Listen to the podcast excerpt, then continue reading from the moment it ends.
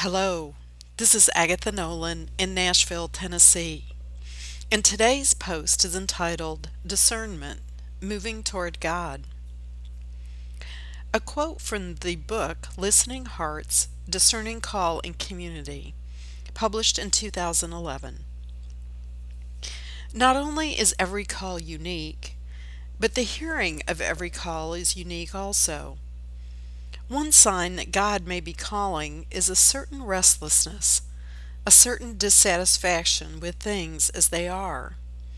Other signs of God's call may be a sense of longing, yearning, or wondering, a feeling of being at a crossroads, a sense that something is happening in one's life, that one is wrestling with an issue or decision, a sense of being in a time of transition, or a series of circumstances that draw one into a specific issue.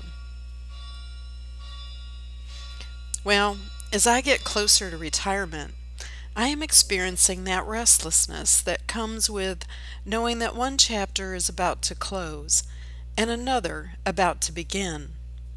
I would like to be able to confidently shut a door behind me, knowing that there is another door waiting to be opened that shines a bright light through me to others. As a member of the Episcopal faith, I've been involved in discernment committees for clergy, vocational deacons, and international missionaries, but I wonder if there isn't a need for a similar process for lay people, particularly those who are heading toward retirement. A discernment committee who would listen intently to hopes and desires, but also to help assess where we are truly called to serve as we transition from a life consumed with work and raising children. It is far too easy to let time fill up with random activities when we are grasping at something to make us feel important, or to fill up the social void that retirement often brings.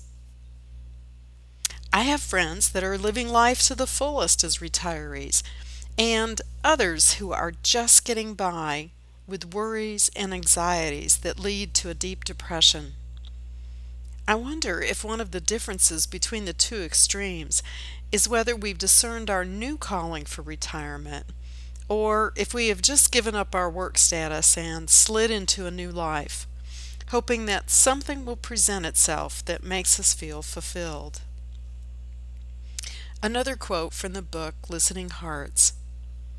Yet God not only calls, but empowers, although the power may come only as we respond. Conversely, if we don't respond to God's call, we may cut ourselves off from the Lord's strength and become increasingly blind and deaf to God's promptings. To ignore or resist a call may fracture us further, widening the split between what we subscribe to inwardly and what we do outwardly. I want to feel God's power in my retirement, just like the apostles did when they were sent out 2 by 2, recounted in both Mark and Luke. Blessings, my friend. Agatha.